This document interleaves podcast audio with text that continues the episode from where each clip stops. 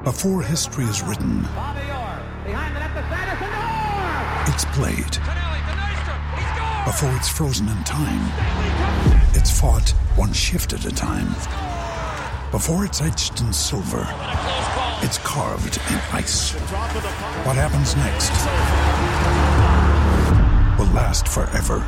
The Stanley Cup Final on ABC and ESPN Plus begins Saturday. With threats to our nation waiting around every corner, adaptability is more important than ever. When conditions change without notice, quick strategic thinking is crucial. And with obstacles consistently impending, determination is essential in overcoming them. It's this willingness, decisiveness, and resilience that sets Marines apart. With our fighting spirit, we don't just fight battles, we win them. Marines are the constant our nation counts on to fight the unknown. And through adaptable problem solving, we do just that. Learn more at marines.com. Thanks for choosing this free Anfield Index podcast. If you'd prefer to listen to this or any of our other shows without adverts, then now's the time to check out Anfield Index Pro. With AI Pro, you can supercharge your entire listening experience. You'll not only get all of our podcasts without the ads, but you'll have them far faster with our quick publish feature available exclusively for subscribers.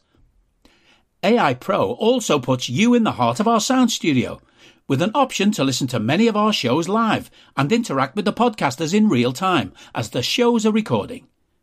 Upgrading couldn't be easier. AI Pro is available on all popular podcast platforms, and we have our own apps for Apple and Android. Just head on over to AnfieldIndexPro.com and get started today. Hello and welcome to AEye Scouted on Anfield Index Pro. I'm Dave Hendrick, joined as always by Mr. Karl Matchett. How are you, sir? Flying, Dave. How are you? I'm good. I'm good. It is. Uh, it is, as an old Irish man would say, it is fierce close today, weather-wise. It is very, very muggy, which I'm not really enjoying all that much. But it's not too bad. Not too bad at all. Well, I'm delighted to hear it. We've had uh, about one straight week of melting, so today is the first day. That is not the case. Well, it's not just joyous for you? Probably don't get the same level of stickiness that we get here in the land of the lakes, where there are 365 lakes within a one hour drive of me, one for every day, the pots a year. Anyway, let's not get bogged down in weather semantics. We are doing part two of our run through the league teams, a team by team, one player that needs to leave for the good of their career and one player who needs a or who we think will have a breakout season this season. So, do you want to do Liverpool first or do you want to do Liverpool last? I think since the good people have waited for part two for Liverpool, we should probably reward them by starting there. Okay. So I'll let you go first. One player who needs to leave Liverpool this summer for the good of their career. It's an odd one, I suppose, picking someone you think should leave your own club, but someone we have spoken about quite a bit in the past. And I think with the new system, even more so. I think Tsimikas is probably the one for me. Um, I think there have been a couple of points where he maybe could have been given more of an opportunity to establish himself as a first choice starter. And when that didn't happen, I think we can now safely say that it won't happen at all because he's probably a little bit lower level last season, uh, even in, in relation to the entire team being lower. And so with a, a switch up where we're basically using the left back as a, a left sided centre back, I think that's less of what he's about. I think that's fair. I do think that's fair. I think there's actually a number of of options here. Nat Phillips is an obvious one. He's 26 years of age now, and he needs to go and have a career at a club more suited to his level of ability. But the one I'm going to go for is Caoimhín Kelleher, who is a very good goalkeeper, who's too good to really be a backup, but not good enough to be a starter for a club like us. He'll turn 25 later this year. And in his career today, he's played 21 senior matches. He needs to go and play. So for me, I'm going to go Caoimhín Kelleher. I think another one was Fabio Carvalho, but he's gone on loan. But I'm going to go with Caoimhín Kelleher. I do agree Costas should look to leave. I think Nat should look to leave, and I think Kelleher should look to leave. Because Yeah, frankly, I, I think they're all letting their careers bypass them. Yeah, hard to disagree with any of the three. I think Queeve is the one with the highest ceiling out of all three of them. So there probably is more onus on him to make that move, but it's a difficult thing to do. It is a difficult thing to do. It is. It's tough. Like he's he's in an environment he knows. He's in an environment where he he's highly thought of. He's in an environment where he's working with good people every day. He's obviously learning from Alisson every day. But if he doesn't move now, he's he's going to look up in a couple of years and he's going to be a 27, 28 year old with 31 games under his belt. And he'll have lost out on years of his career and he'll end up like Danny Ward. Um, I think there's two Premier League moves that make sense for him. One is Burnley, who've missed out on Verbruggen, who's gone to Brighton. And the other is Sheffield United, who I don't think Wes Foderingham is a Premier League caliber goalkeeper. But there could be a third. And just Hmm. let me let me know what you think of this one. Nottingham, Nottingham Forest had Dean Henderson on loan last season and then Keylor Navas on loan. And it looks like they're focused on trying to keep Henderson.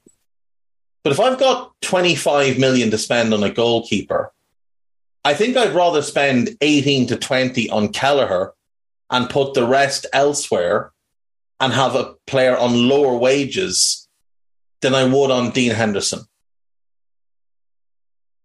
Yeah, I'm absolutely on board with that. I think Kelleher to to Forest makes a ton of sense all around. To be perfectly honest, even to the extent of Liverpool, probably if you look at including you know buybacks or whatever it is for the future, I Mm. think this is it's a great move for him. You know, if they get relegated second season around, well, then you know he's still going to be more than good enough in the championship. Probably helps to bring them straight back up, given the investment and the squad that they have.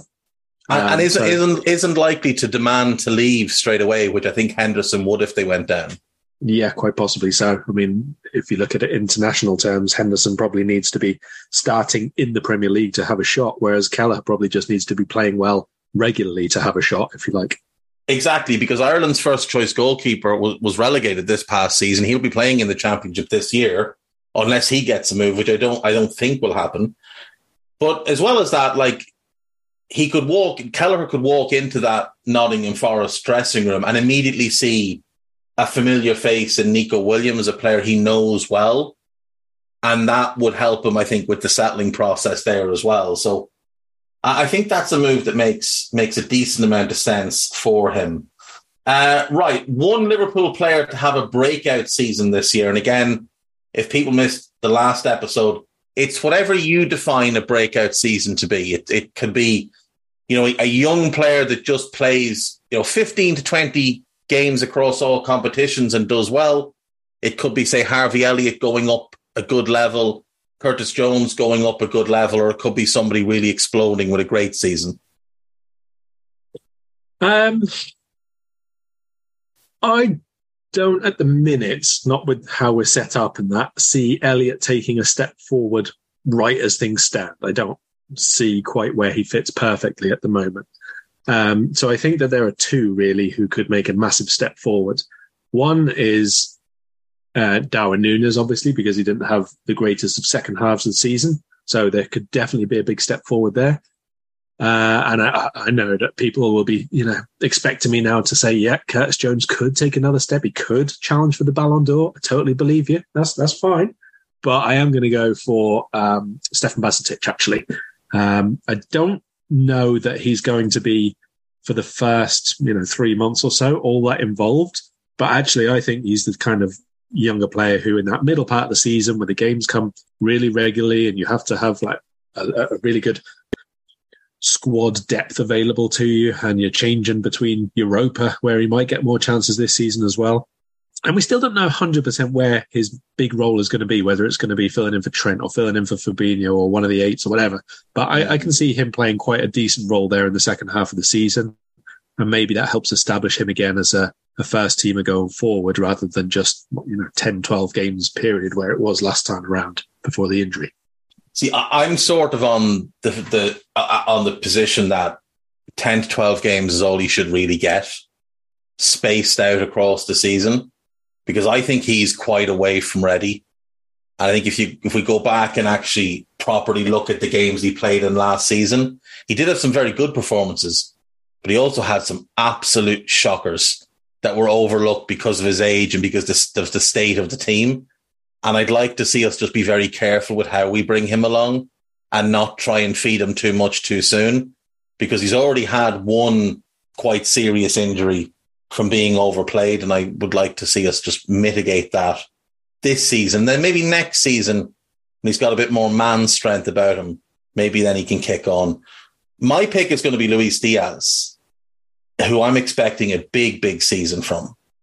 He looked like he was primed to do something outrageous when he got injured against Newcastle. And I think he's going to have a great season. He's also our new number seven. And I wanted to get your thoughts on Luis Diaz being given the number seven shirt, which I think is what I had suggested should happen. I think it's fitting. I think he suits the number seven far more yeah. than, you know, James Milner did, for example.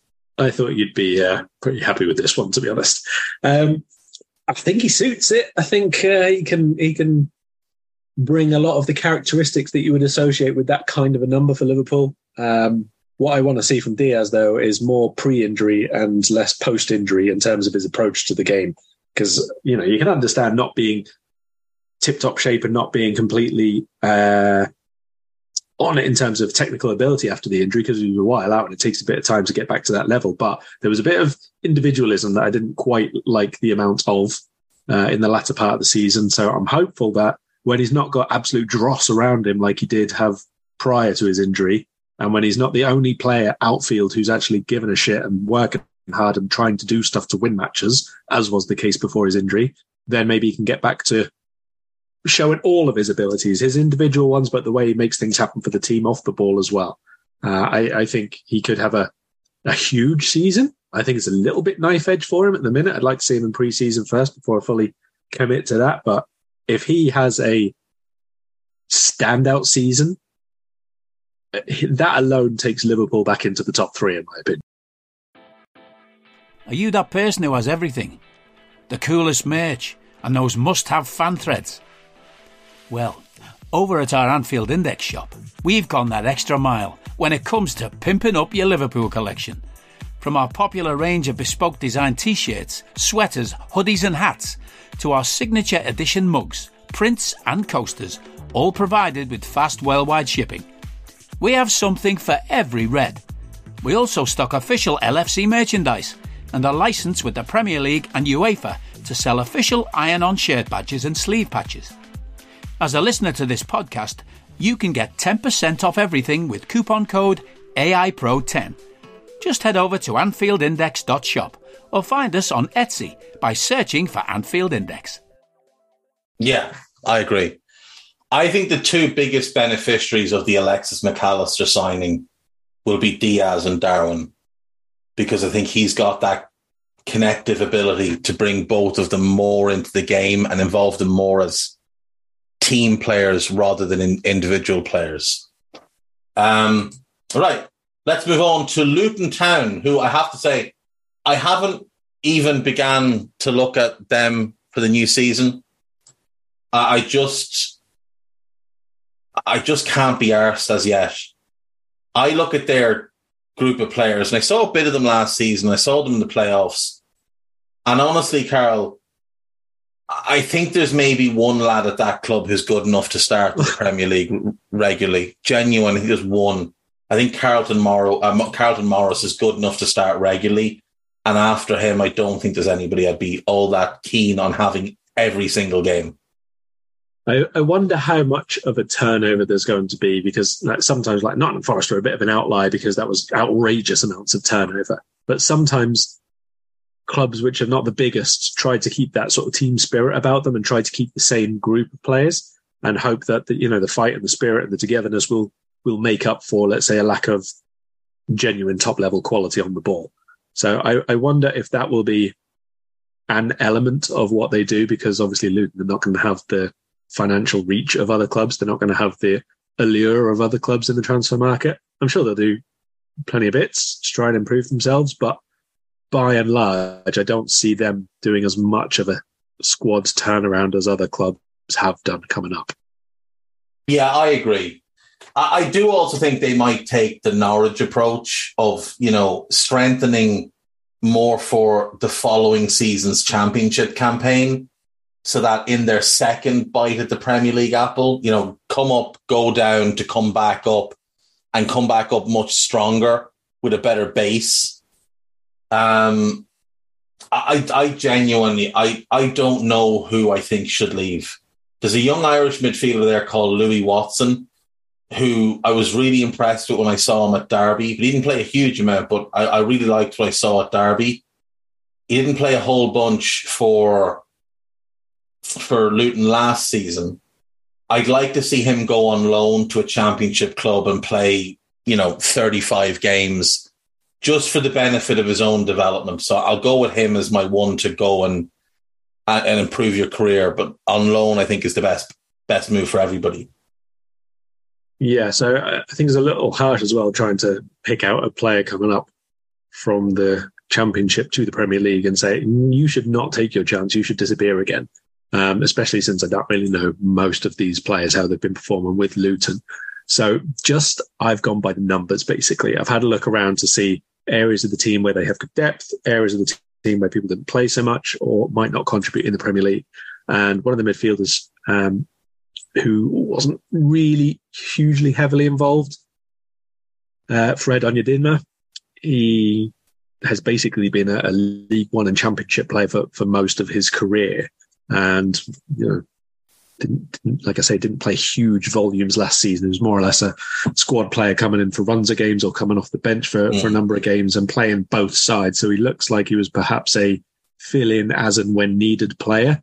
And well, if your aim is to play in the Premier League, regardless of what that is, that, that's fine. If you want to sort of stay and play maybe half a dozen games as sub or something like that. But if your aim is to become a regular again. Well, this is someone who's played between League One and, and the Championship pretty much 250 games. So maybe that's the kind of player who needs to go back down again and continue that really good career that's been at that level rather than going up and being very, very much on the fringes at the top level if they do add a few more players in that role.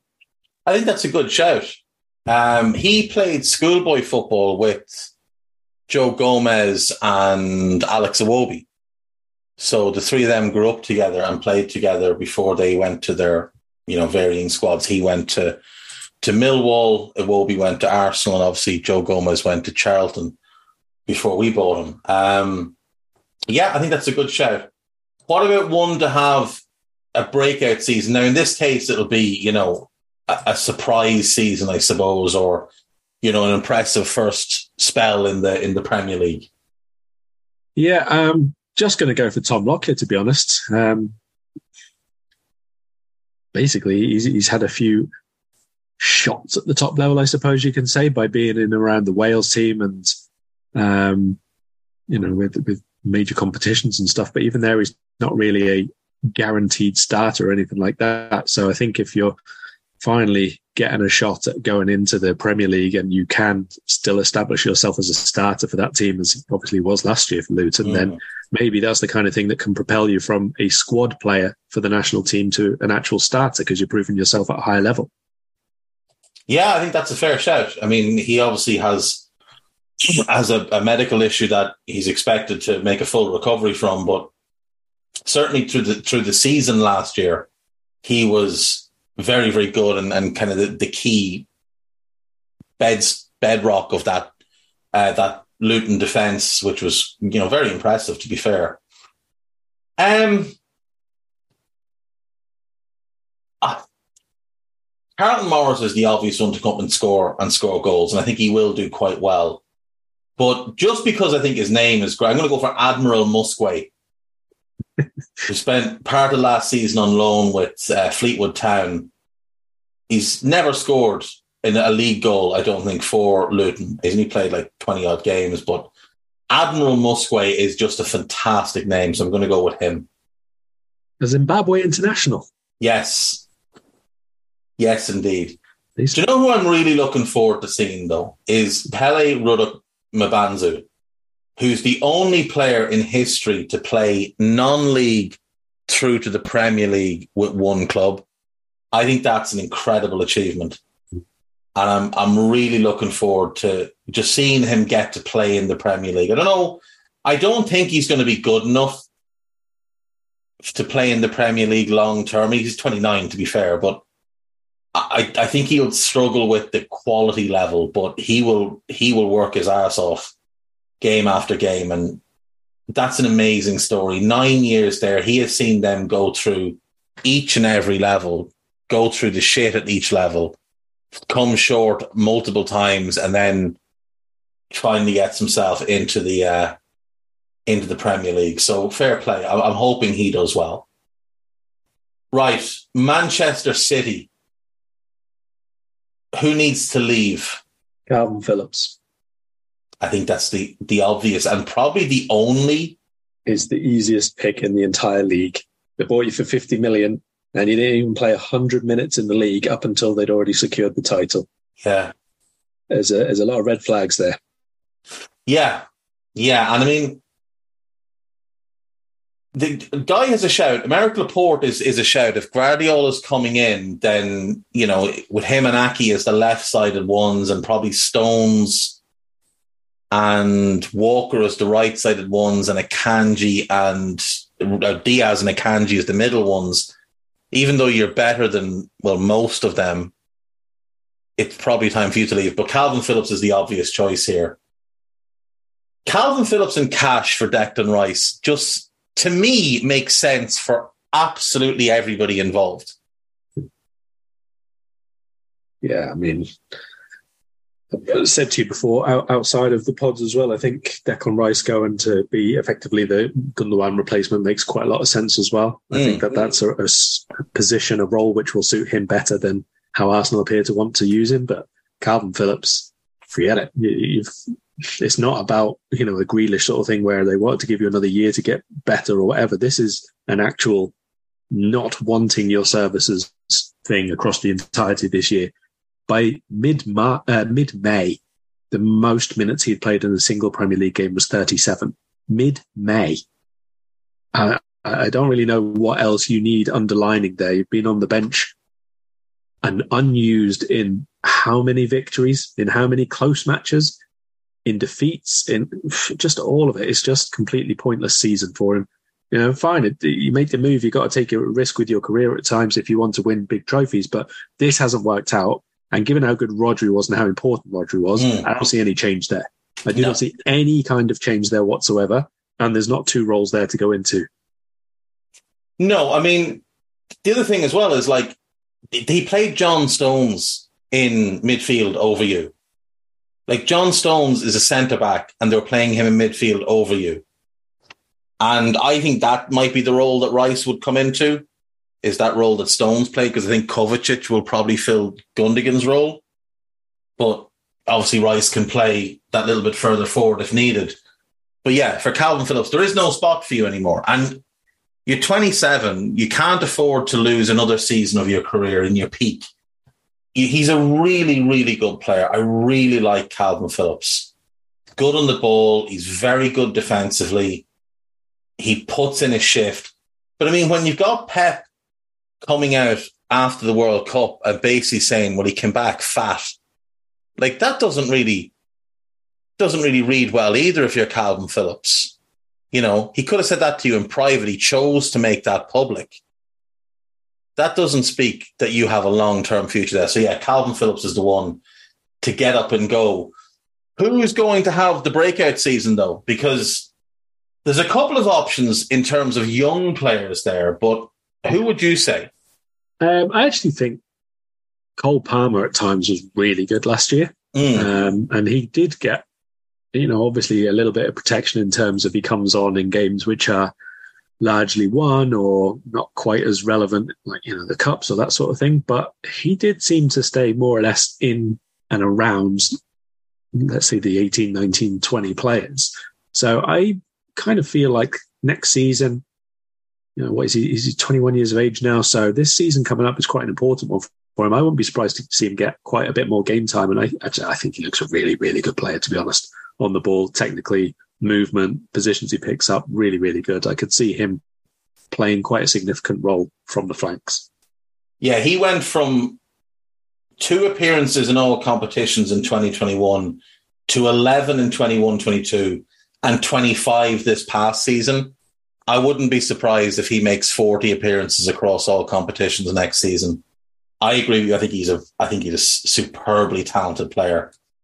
The technical level, like his his touch and ability to play that second touch pass without having to, you know, take a big look is excellent. He's a really good player. Um, I like Rico Lewis.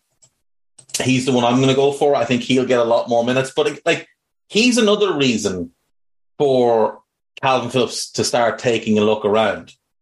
Rico Lewis was an 17, just gone 18 year old fullback who played more Premier League games than you last season and played a number of games in midfield. And the other one I think is for mostly for a reason for Phillips to get up and get out. Maximo Perrone, the defensive midfielder they brought in in January, like he plays your role. They've got Rodri. They've just gone and bought this kid. He's very, very highly regarded. They beat off competition to get him. They also made it very clear we're not loaning him out. So clearly Pep has ideas for him. They're telling you without telling you it's time to go. But I'll go Rico Lewis for my breakout because I think he's really special. I really, really liked watching him last season. I thought his ability on the ball, his movement, his dynamic burst. I thought he was somebody that showed he's going to be a big, big player for City moving forward. Shame they have so many. It's outrageous. It is outrageous. Like there's also Tommy Doyle, who was great for Sheffield United last season. James McAtee, who was great for Sheffield United last season. The two youngsters, the defenders that they had out on loan, Callum Doyle and Taylor Harwood Bellis. Like City's academy is is pretty incredible, to be honest. Uh, Luke Mbete, another really, really talented young centre back, worth keeping an eye on. Their their academy is like it's fast approaching Chelsea level of the um, the volume of young players that they're producing, and even if they're not players that City themselves make advantage take advantage of, they'll be able to sell them off at, at really good prices.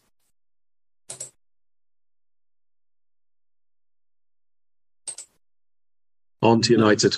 On to United. And uh, I think the list for players who should leave for the good of their career is, is quite extensive. But if you don't mind, I'm going to give mine first. Work away. I'm going to say Jadon Sancho. I, I just don't see where the role is from at this team because Rashford is is best on the left. You've got Bruno as your 10. They're trying to sign Mason Mount, who's also a 10. You've also got Garnacho, who's superb and very, very highly rated as an option on the left. And then on the right, A, you're not quite as good. And B, the manager spent 80 million on Antony You've also got Amad Diallo coming back from a really successful loan at Sunderland. If I'm Jadon Sancho, I'm having a look around and I'm believing I'm more talented than all of these guys, but I don't think that manager has any confidence in him at all. And I think Sancho probably needs to start asking the question of how do I get out of here? Where can yeah. I go? Who will take me in? I need to go somewhere with A, a manager that puts full trust in me, and B, fullbacks who attack with pace and purpose.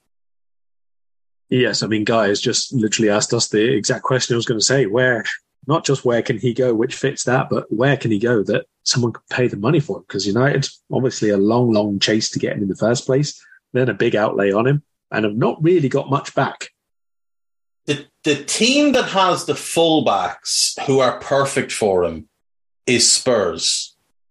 Because you've got Pedro Porro on one side, potentially Jed Spence as the backup. So two really attacking right backs. And then you've got Destiny Udogie and Ryan Sessegnon as the left backs. Again, two really attacking outlets down that side, and Udogie in particular is, is going to be a, an absolute sensation. So they have the fullbacks, but they don't have the need for a winger because you've got Kulusevski and Bryan Gil one side, you've got Son and Richarlison the other side. You don't they don't need a winger. So he's that's not an option for him. I mean, I'd love to see how he'd do in the Arsenal team, but then again, where would he play? Because I don't think you're going to drop Martinelli for him. You're certainly not dropping Bukayo Saka for anybody. I mean, Brighton is a great shout, but you know, Mitoma in the form of his life versus Sancho needing to be kind of rebuilt. I, I don't think that's. I don't think he's going to get the minutes there. You know, but Estupiñán is is exactly the type of fullback that he needs. I think it's a, a very difficult one because of the Newcastle amount don't of have money the that they're going to lose. They they are going to lose money on him. Like realistically, like what is his value right now? What do they pay? Seventy five, and he's had he's had two like really poor seasons. This season was a little bit better, but then he also missed a large chunk of the season for you know reasons that are yet to be fully detailed. Yeah, it's a really difficult one, and I, I feel like it's not all down to things that he's done, to be honest, or, or you know things that have gone on in his career. The the move to United was so long in coming, and it, it just he came in at a bad time for the club, probably as well as much as anything else. And there's not really been a plan to integrate him. And then with his own loss of form and all the rest of it, it's just it's a it's a bit it's a little bit like the reverse of Callum Hudson Odoi, you know, um, and similar player profiles and positions, obviously. So you can see obviously how far off the the radar, if you like, Hudson Odoi has gone, and he could have been that sort of 50, 60 million pound signing that to the Bundesliga rather than from the Bundesliga. But it's kind of a, a similar trajectory that's happened for both of them. Really, it's just that United now have the added. Um, it's not a humiliation, but it is a problem that they paid so much money for him in the first place. You can't just let him go for nothing, really, in just the hope that he'll rebuild uh, his career elsewhere. So, if you, if you look at the timeline with Sancho, he doesn't move to United in the summer of 2020. His 2021 season was a little bit of a drop off, but it was everybody had a drop off. It was that weird COVID year where there was no fans anywhere. Then he misses the penalty in the Euros final.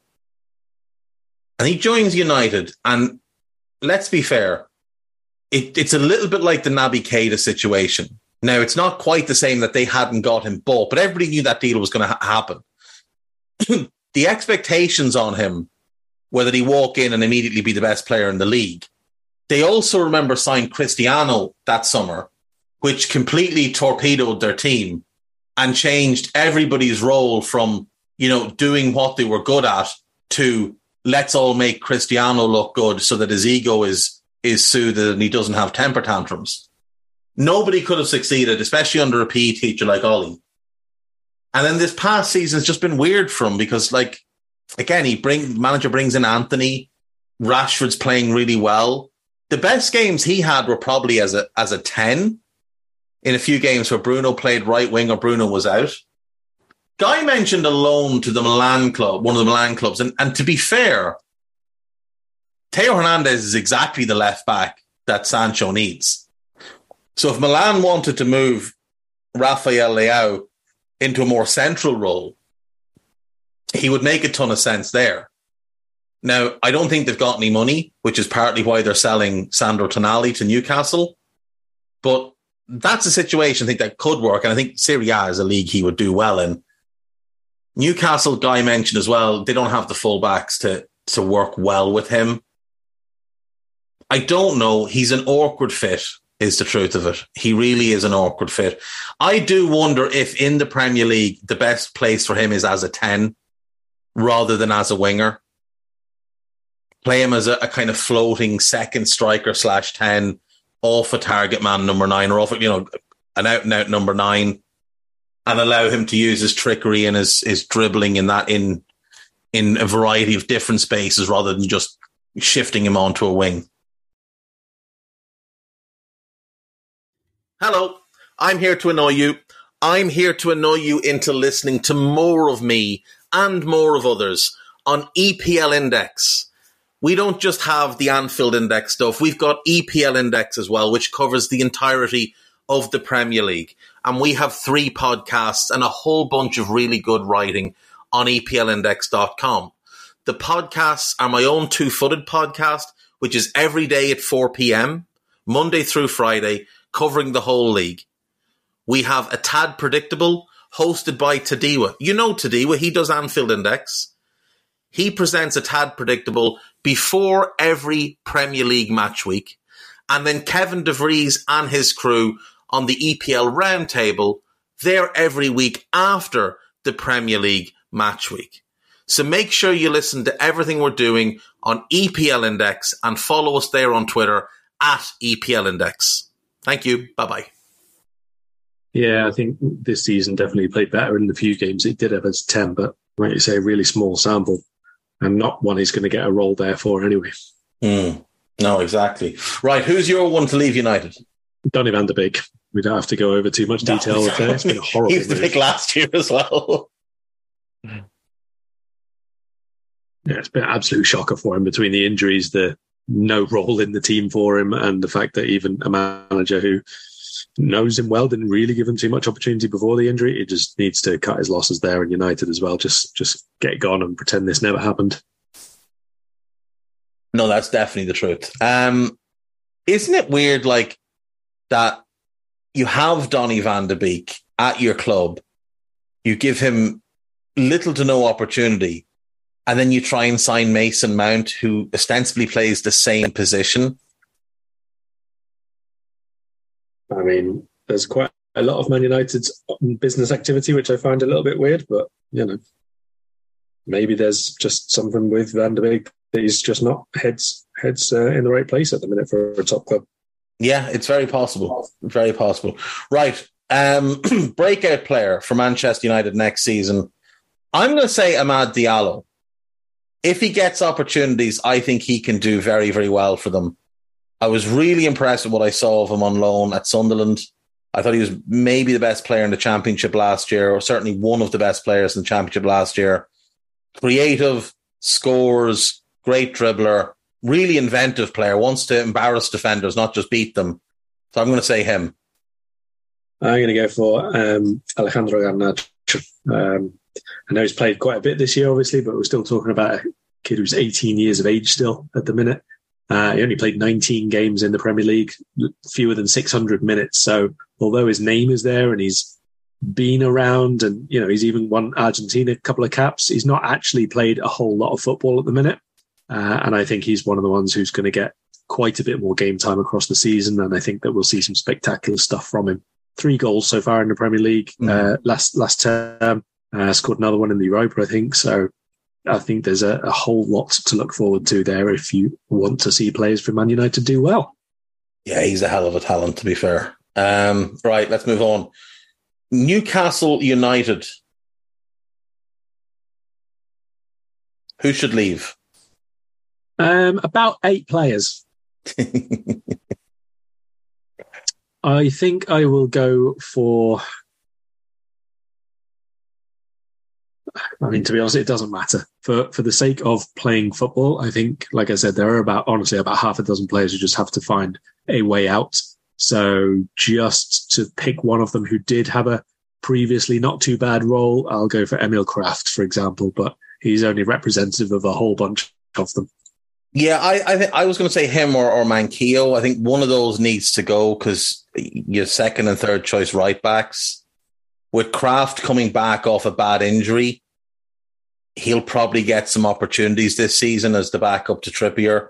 Whereas Manquillo, I don't think he'll get a look in. So uh, him or Karl Darlow, who I think is at, he's sort of the cautionary tale I would point at to Caoimhín Kelleher and go, look, he was a really good, promising goalkeeper as well. And look what happened. So, yeah, Guy mentions Jamal Lascelles. He's another one. Like as Carol said, you could go through that squad. There are a few. Who's going to have a breakout season then? Um, a slightly more difficult one with Newcastle, I think, because at the minute I don't see anyone who's going to massively step up levels. But I do like Elliot Anderson, and if they don't loan him out, I would like to see him get more game time because I think he's, he's got a bit of something to play as one of the mm. maybe the eights is probably his best role that I've seen so far. So hopefully they can find a spot to keep him involved. Yeah, I think that's a great shout. I think Alexander Isak might be the non Liverpool player that I'm most excited to watch next season because there was like flashes and then a run of games that showed just how good he could be and what he might be able to offer. So he's not. I suppose I'll go with him. I'll go with Isak. I think he could actually become a, a real Premier League star next season. Um, moving on then, Nottingham Forest probably quite a few here that need to get up and go because it's a, still a, it's a it's a large squad. I'll just throw out the name Harry Toffolo, uh, left back brought in last summer from Huddersfield. I think he found the Premier League just a step too far for his abilities. I think a move back down to the Championship where he could start regularly. He'd be one of the better players in his position in the Championship. I'll go with him. Yes, I think that's perfectly fine. Um, I will go for one who didn't have a whole lot of a look in and then went out on loan. I think the second half of the season, Sam Surridge. Uh, he was still there for you know the first part, and I think he made a few appearances off the bench. Uh, nothing too drastic, and then yeah, it, it's it's not one that's really going to make himself a a Premier League starting forward. Mm. I don't think so, especially if there's more signings to come in. Yeah, I think that's very fair. I do. I think it's very fair. Um, breakout star. I'm going to go mm-hmm. for Danilo. I was really impressed with him when I saw him for Palmeiras for a couple of years. I thought he did well when he came in for Forest. They used him a bit more advanced than what suits him. They used him often as the kind of as one of the two attacking midfielders behind the striker. But in central midfield, I think he could be a, a real force in this league. So I'm going to go for him. Now, I wondered which of the two you would pick because I know there's two you love here. So mm. I'll go for the other one. Gibbs White into the England squad. That's his big step forward. Yeah, I, I think he's I think he's fantastic. I really do. I'm I'm so impressed with him. Um, and obviously the other one then to, to, to just to give a nod to is Brennan Johnson, who with these big bids coming in for him, um, I think he's kind of pressure is going to be on him to perform if they're turning down 30, 40, 50 million for him. I think he's going to need to have a big season to justify that. So, uh, yeah, over to you. Right, moving on then. We have Sheffield United next, newly promoted. And the player I'm going to say needs to leave. Actually, no, you go first. You go first. Mm. Um, I don't know. I mean, it's a little bit the same as, as what we spoke about for, for Luton in terms of saying people should leave after they've obviously just been there, but it's slightly different as well because they've already been in the top flight and we've mm. seen some of their players have a first shot and see how they coped and so on.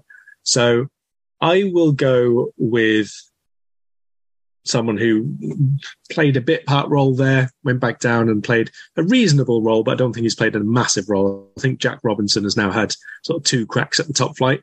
Um, could certainly get away with it, you know, playing between sort of left side and left centre back in a three, but I don't think he's going to be a first choice. And, you know, at 29 years of age now, I think he's just got this last year left on his contract, I think.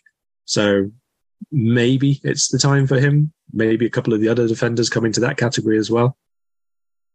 Yeah, I think that's fair. I think I, I think look, Jack Robinson when he came through at Liverpool looked like he was going to be a first choice for Liverpool for a long time. Then obviously just never got opportunities, didn't develop, and whatever else happened. But yeah, I think that's fair. I'm I'm going to go for another former Red. I think Rhian Brewster.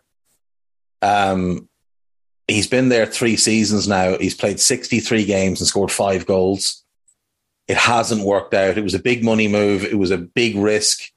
23 million, uh, a buyback of a buyback of 40 million, which expires in four days, Karl. Do you think we're going to pick that one up? yeah, I, I mean, think weirder things have happened, but no. Yeah, but uh, Jesus, that would be. Imagine the melt. I'd actually love it to happen. Just see what happened to Twitter. I think he's got a lot of talent, but I don't think. I think his confidence is just completely shot.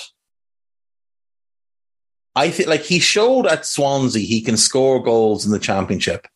And to be honest, if I was Southampton and I need a goal scorer or I want to gamble on someone who could be a goal scorer for me, I'd probably see if I could get him on loan and see how he does. Because they've got others there. They've, they've got Adam Armstrong, they've got Onuachu, they've got Sékou Mara can play through the middle, Nathan Tella can play through the middle.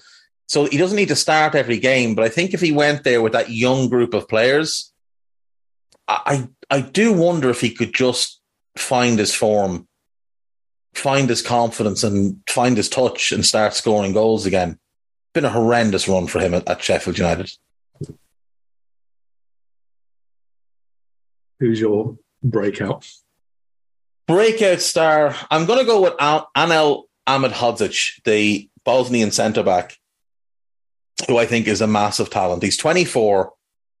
He was at Forest's Academy for a few years. Then he went to Malmo because he's from Sweden originally, born in Sweden, back to Sweden to play for Malmo. I think under our good friend Ollie. Um, had a couple of loans from there, was linked to a lot of clubs, and somehow Sheffield United got him last summer for peanuts. He was great this past season. And I think he might be one that steps up into the Premier League and immediately looks very, very comfortable and potentially earns a big money move in 12 months. I will go for Iliman Ndiaye at the other end of the pitch. This will be his mm. first time outside of the championship, I think. So an interesting one to see how he develops, but he's been pretty good with Senegal, to be honest. When he's when he's had the opportunity, he doesn't really particularly seem phased by big matches. You look at some of his better performances and where the goals came; they were important games on a lot of the occasions. So I think it's a, a, nice time in terms of his age and where he is in his career to test himself at a step higher up. Should be a good one to watch. Yeah, I'm a big fan. I'm a big fan of Iliman Ndiaye. I'm, I'm hoping he has a good season. Um, right. Next up, then Tottenham Hotspur. Everybody. They've got Ange now. Hang on a second. These players deserve to play for Ange Postecoglou. No, they don't all deserve that. But they don't. They don't all deserve. No. Like if it was a list of who should they be rushing to sell, I think it's uh, it's a strong list. You've got Lloris, you've got Sanchez, you've got Eric Dier, you've got uh, Ben Davies, you've got uh, Emerson Royal. But if there's one player I'd look at there and say, for the good of your own career, you need to just get a move away. I think it's Giovanni Lo Celso. I know he's had a couple of loans, um, but or it might have just been one loan that he had uh, to Villarreal. They're not going to pick up the option to buy. I think he's a very good player who could play in the Premier League for a couple of different clubs, one of which is Aston Villa, because that's a manager that likes him, knows him very well, I would say Giovanni Lo Celso needs to get going. I was going to pick Davinson Sanchez because I think he's just potted about being a squad player for too long now, and he, you know, 27. He should be in his prime and playing every week and everything else now. But actually, we've termed this for the good of their own career, and so for me, it's Harry Kane. Yeah. So on on two footed, I've been going through each Premier League team and what they need to do, or what I th- what I think they need to do this summer. And I did Spurs today. I did Spurs and I did um, Forest, I think. Southampton. Southampton. Oh yeah, I did Southampton. Sorry, I did Southampton as well. Um, yeah, so I did Spurs and Southampton, and with with Spurs, I started goalkeeper defense, midfield, came to the attack. They're fine on the wings. But I, I don't know what the right thing is here for Harry Kane, Karl. Because if he, let's say he's, he's, he holds all the power this summer. He either renews his contract or they sell him because they can't afford to lose him for free next summer. I don't know what the right move is for either party. Like if he leaves and let's say he goes to Bayern, just say Bayern, for example, he'll win a bunch of leagues, he'll score a bunch of goals. Would it mean as much to him as it would if he stayed in the Premier League with Spurs, won, let's say, an FA Cup and a League Cup over the next four years for Spurs, broke Shearer's record? Which is he going to be happier with? Like I, that, that's thing. I don't know which he would be happier with. Well, no, I mean, only he can answer that ultimately, and only he genuinely knows if the answer he would give to that question in public is the real one. So, without knowing that, I'm just going by what's the best thing for a player's career. It's generally winning and doing well. If that's the argument, then leaving Spurs is the answer, I'm afraid. Where would you like to see him go? Far, far away. Yeah, because like there's there's there's three options really. There's Real, but if they're intent on signing Mbappe, I I just don't see them also signing Harry Kane. Now, Bayern Munich is the best fit, right? Tactically, Yeah. we've spoken about this before. Bayern's the best fit, and even if you stay there for three years, score 480 goals in that time, and then you can come back as a 32 year old and probably still be a starter for Spurs as a you know fourth to sixth sort of side. Yeah, and still go on and break Shearer's record and do all of those things. I do think that's probably the best play for him. Go to Bayern, three, four years, which is three or four league titles. You're winning a title every season you're there because that's just the way of the Bundesliga. You'll play with great players. You'll play under a good manager, probably two good managers, given no manager stays at Bayern for all that long. And then you can still come back. Like you're still going to come back and be able to play regularly in the Premier League, break Shearer's record because he's not all that far off. What is he, 40 odd goals off at the moment? Is he 218 and Shearer's 260? He's 213. So he's 47 goals off. Realistically, for Harry Kane, that's, let's say he comes back at 34, three seasons he'll do that. If two of them is a starter and one he's coming off the bench, and then he can retire.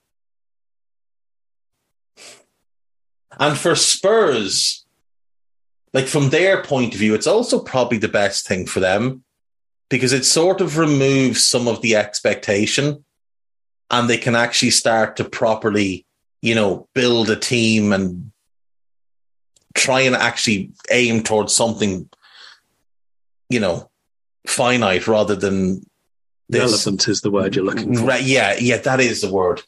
That is the word. It, it means they could actually build sort towards something real, though, rather than just treading water seasons after season.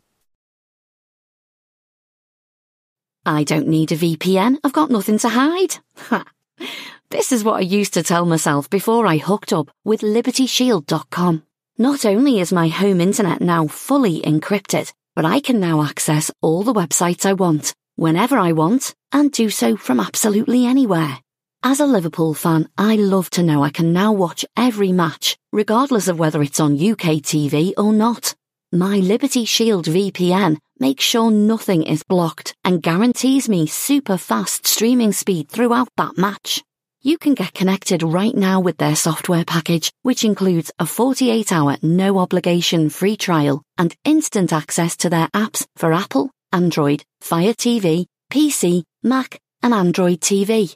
Or go a step further like I have and get one of their pre-configured VPN routers. These small but powerful devices allow you to easily connect every device in your home to VPN, making it the perfect solution for smart TVs, Mac boxes, and games consoles. Visit libertyshield.com today and use coupon code AIVPN25 to get 25% off at checkout. Yeah, Harry, get yourself off to Bayern Munich. There's a good lad. 80 million, deal done. Everybody's happy. Bayern will be thrilled. Spurs can spend that money on a forward and a centre back, and everybody's happy. Who's the breakout player from Spurs? I am going to go with a player under a, a a manager with a clue, with a setup, with an attacking outlook, and with an actual structure on and off the ball. Dejan Kulusevski, because he was nowhere near what he should be at the minute with Spurs. Yeah, I think he's going to be a lot of fun. I actually, my pick it was is is Pedro Porro, and I think those two down that right hand side are going to be sensational together. I think Ange will get them fully in sync. I think they'll be spectacular, to be honest.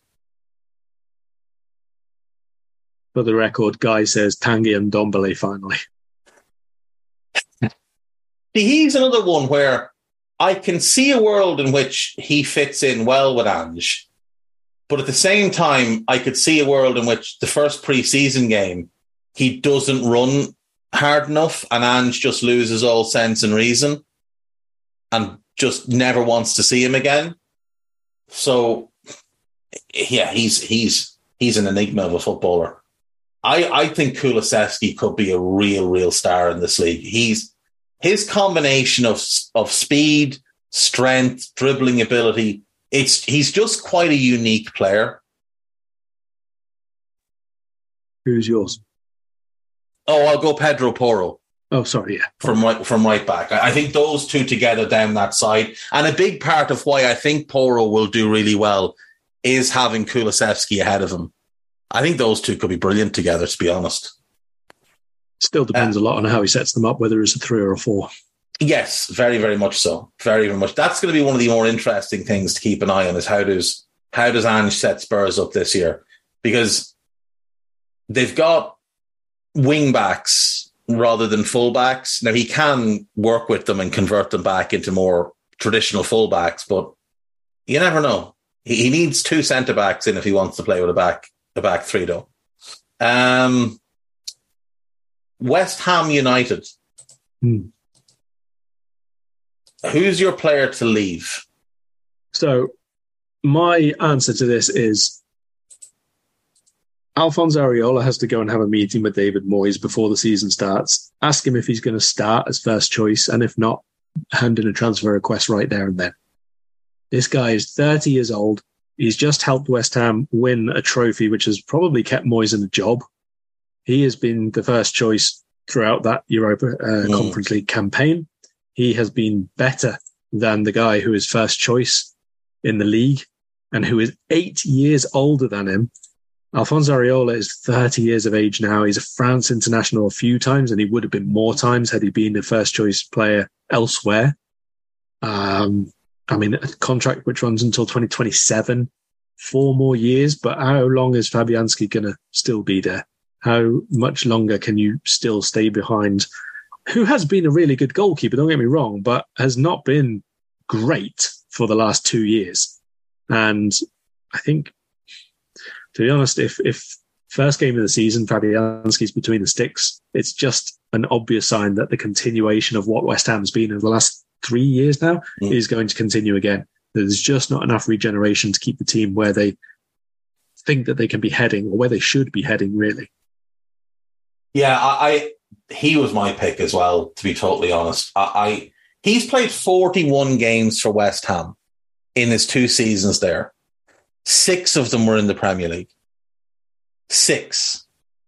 He's played 26 games in Europe, in which he's been absolutely brilliant in getting them to a Europa League semi final and then winning the Europa Conference League. He has outperformed Fabianski massively. And if Moyes sticks with Fabianski, Moyes will be out of a job by October. I wouldn't be surprised if David Moyes getting kept comes with some really strict conditions because I don't think Kretinsky wants to keep him. If they're bringing in Tim Steidten, that to me signals it's the end of Moyes. He's just getting this season as a, you know, thanks a million, you won us a trophy. But I think if he doesn't make the right moves, such as moving to Areola, potentially playing Scamacca if he sticks around, I think Moyes is going to be gone because uh, these owners, they didn't put all that money into the team for these players to be buried on the bench. So yeah, Areola was my pick as well. Um, who's your pick for a breakout player there? There's not really an obvious choice, I don't think, other than Scamacca. But I don't know if he's going to stay, so I don't. Like, he can't be an obvious one.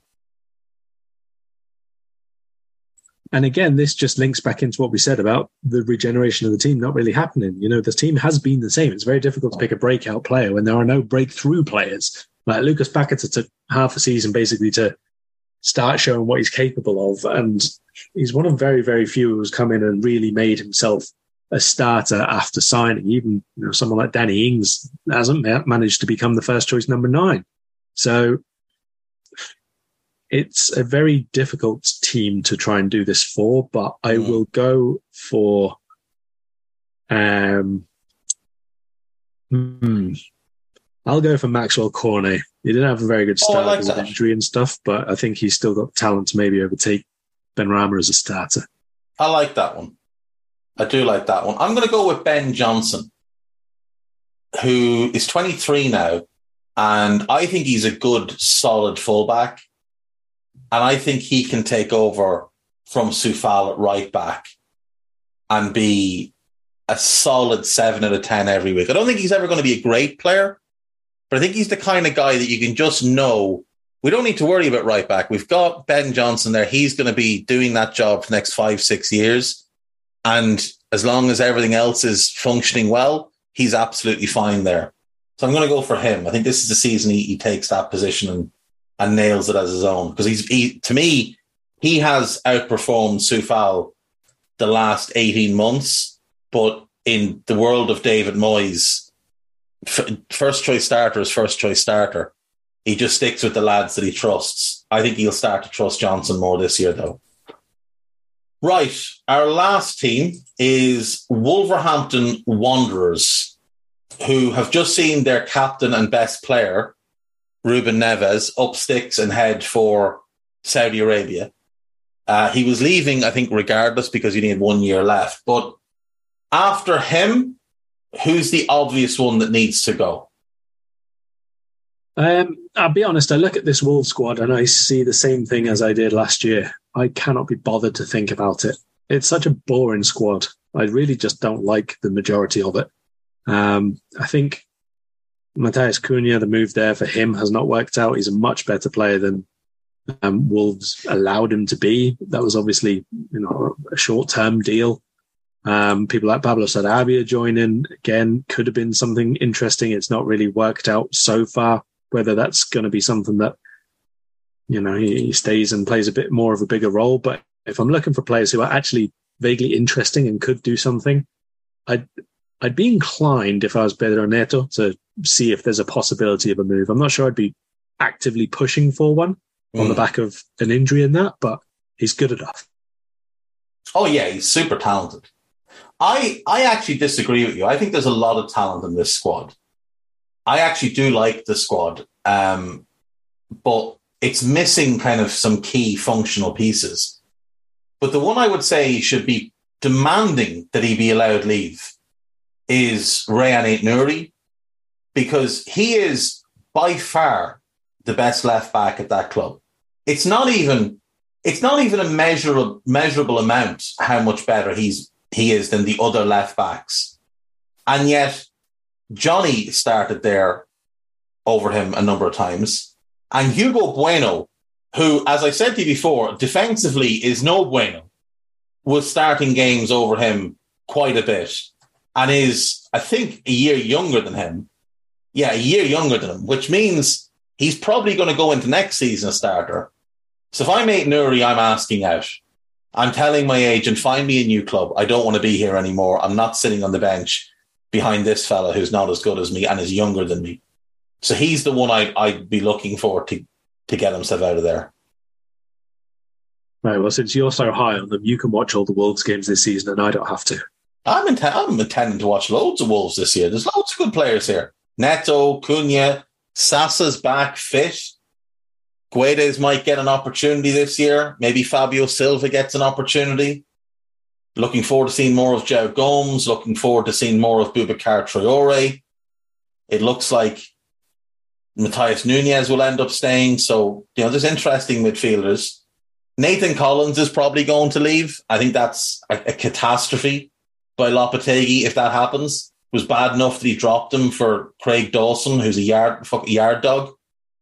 And now he's going to lose Nathan Collins. It's just it's just bad management, to be honest. Um, I'll watch quite a bit of Wolves this season. Absolutely. Um, who's your breakout player from Wolves? And I want one. I don't want any or I don't think squad, but I want I want to hear No, somebody. No, no, no, I've got one. I think he would have made a big difference last year, but opening game ACL injury, Sasa Kalajdzic. I think he was actually a smart signing for them, not a you know an elite level centre forward in and of his own right, but a very good one who brings out a lot in the players around him. And I think that with the type of players that Wolves had in that second line of attack at the start of last season, you know, after they brought in Guedes and they didn't have, you know, uh, Diego Costa and you know, the Sarabia and that kind of player at the start. It was more like Podence was playing off him. It was going to be either Adama on one side or maybe Hwang playing a, a sort of defensive winger sort of role as a, a second attacker. So I think he would have been, made them a lot better at the start of the season. So given that he's missed a whole year, obviously it could take him a bit of time to get up speed, but I think he's someone who can make the team better. Yeah, I'm looking forward to seeing him. I think him, Cunha, Neto, and Guedes, any any two of the other three with Sasa, I think will work quite well.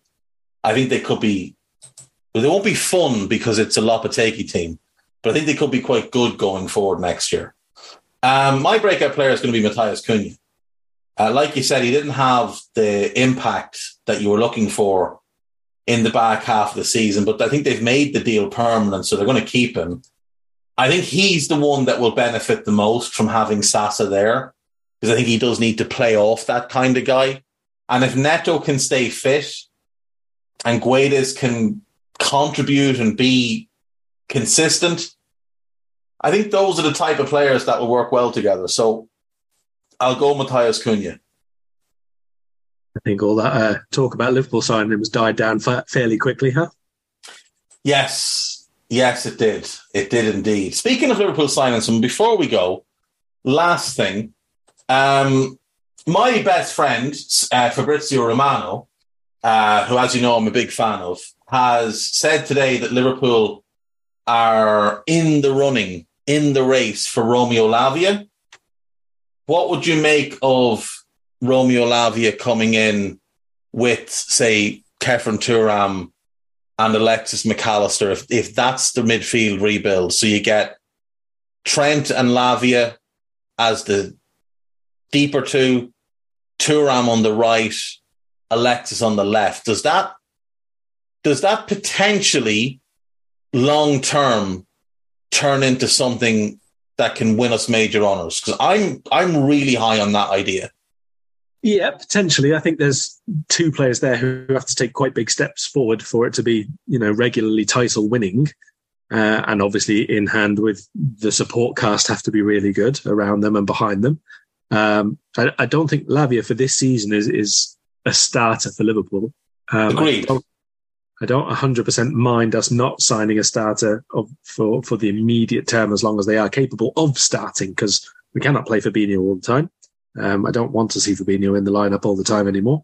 So it's important that we are sort of taking a bit of a two pronged approach in terms of starters got to come in, but also the next batch of players that they're ready to, to play as well. So uh, I think that would be a good trio to sign for sure, but I would feel it leaves us a little short still for this year in terms of quality in the centre. I, I would agree, but I would counter that by saying that Henderson and Fabinho are going to play more than they should, regardless of who we sign. Like, I think even if we sign Moises Caicedo, Klopp is starting Fabinho next to Trent first day of the season. I think even if we signed Fede Valverde, Klopp is starting Jordan Henderson first game of the season.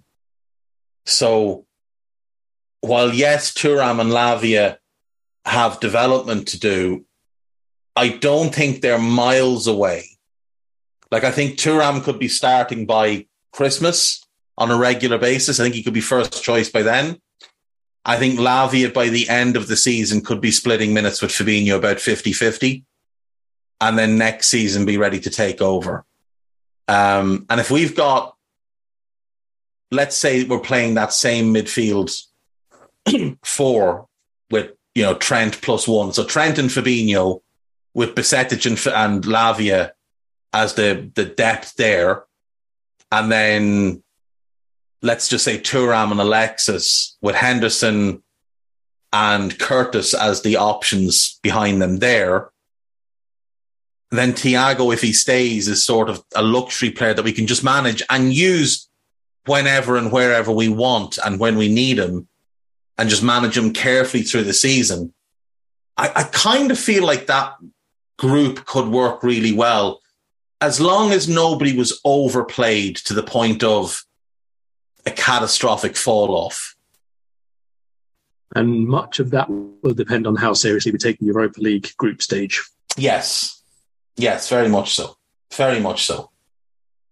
But I, I like we're not going to pay the Caicedo money. Defensively, Lavia is the closest thing going to Caicedo, but he's got a much higher ceiling because well, not much higher ceiling. He's got a higher ceiling because he's a lot better on the ball. And like at 19, he's he's three years younger than Curtis, which means he's got three years left as an under 21 player. His potential is absolutely outrageous. Yeah, he's a very, very good player. Excellent. Um, and our mutual, our mutual friend Sam Tighe is maybe the founding member, president, treasurer, and secretary of the Romeo Lavia fan base, and he's he's adamant that wherever he goes, he'll be a success. Yeah, I, I think he absolutely will. And, and I mean, you look at it from a Liverpool perspective. If he is the Europa League starter, I think that's mm. almost perfect. You know, he's going to get plenty of game time, plenty of integration. Not always the most high profile or, or pressure environments because the group stage, especially, tends to be diabolical quality. At least a couple of games, so um, it, it's probably a good, not proving area as such, but area of integration. Yeah, for sure. I mean, he could. That's that's if he starts in the group stage, that's six games. Um, League Cup, is that three games before Christmas? There's nine. Probably get a couple of starts in the Premier League against some of the lesser teams. You know, he could have twelve starts by the time we get to Christmas, which would be really, really good. And then if he gets another, say, eight, nine starts after Christmas, maybe he keeps keeps in the team as the uh, the Europa League starter, and we go quite far in that. Plays the FA Cup, couple more League Cup games, and I do think there's there's real scope for him to get good minutes there. And just to emphasise the the point you made on the dross in the group stage, Arsenal, for example, at PSV Eindhoven, Bodo Glimt, and FC Zurich. Um, there's a group here: Union Saint Gilloise, Union Berlin, Braga, and Malmo. You wouldn't mind them playing against any of those. United had Sheriff Tiraspol and Omonia. Uh, Feyenoord, Midtjylland, Lazio, Sturm Graz, Freiburg, Nantes, Qarabag, Olympiacos. I mean, there's no one here you'd have any doubts about him starting against. In truth, there's actually nobody in that competition last year that you would have any doubts against of him starting against because he went to Old Trafford and did quite well and he went to Highbury last year and absolutely pissed all over Arsenal's midfield. And it was only when they took him off that they threw the game away. So um, yeah, I mean, I think I think he's definitely ready to come in and contribute, not as a immediate starter, but I think by the 2024 25 season, he'd be ready to start. Right. Is there anything you want to plug before we go? Nope. Right. Well, that will do us for today then. We will be back on Wednesday, where I think we have a topic in from Mario Lopez sent us this in. So Gab Marcotti asked us, oh, well, no, he didn't ask us, sorry. Gab Marcotti and Julien Laurens picked their top 10 players born in 2001. So I'm proposing, Karl, that we do this for 2001, 2002, and 2003. I think that probably gets us to about an hour. So we okay. do all three years. That work for you? Yep, sounds good. Cool. Rightio, folks. Thank you as always for listening. We will see you next time. Bye bye. We hope you enjoyed listening to this Anfield Index show. Please be sure to subscribe to our channel so future podcasts find their way to your device automatically. There's nothing quite like fan engagement, and we'd love to know what you think of anything discussed on this show. The best way to get in touch is over on our free Discord community, where both podcasters and listeners debate the hottest LFC topics 24 7. Sign up free now at AnfieldIndex.com forward slash Discord. You won't regret it. You can also follow us on Twitter at Anfield Index and find us on Facebook by searching for Anfield Index. Oh, and before you go, we'd love it if you could leave us a five star review on your favourite podcast app. It only takes a couple of seconds, and it means the world to the people who create these free shows. Sports Social Podcast Network.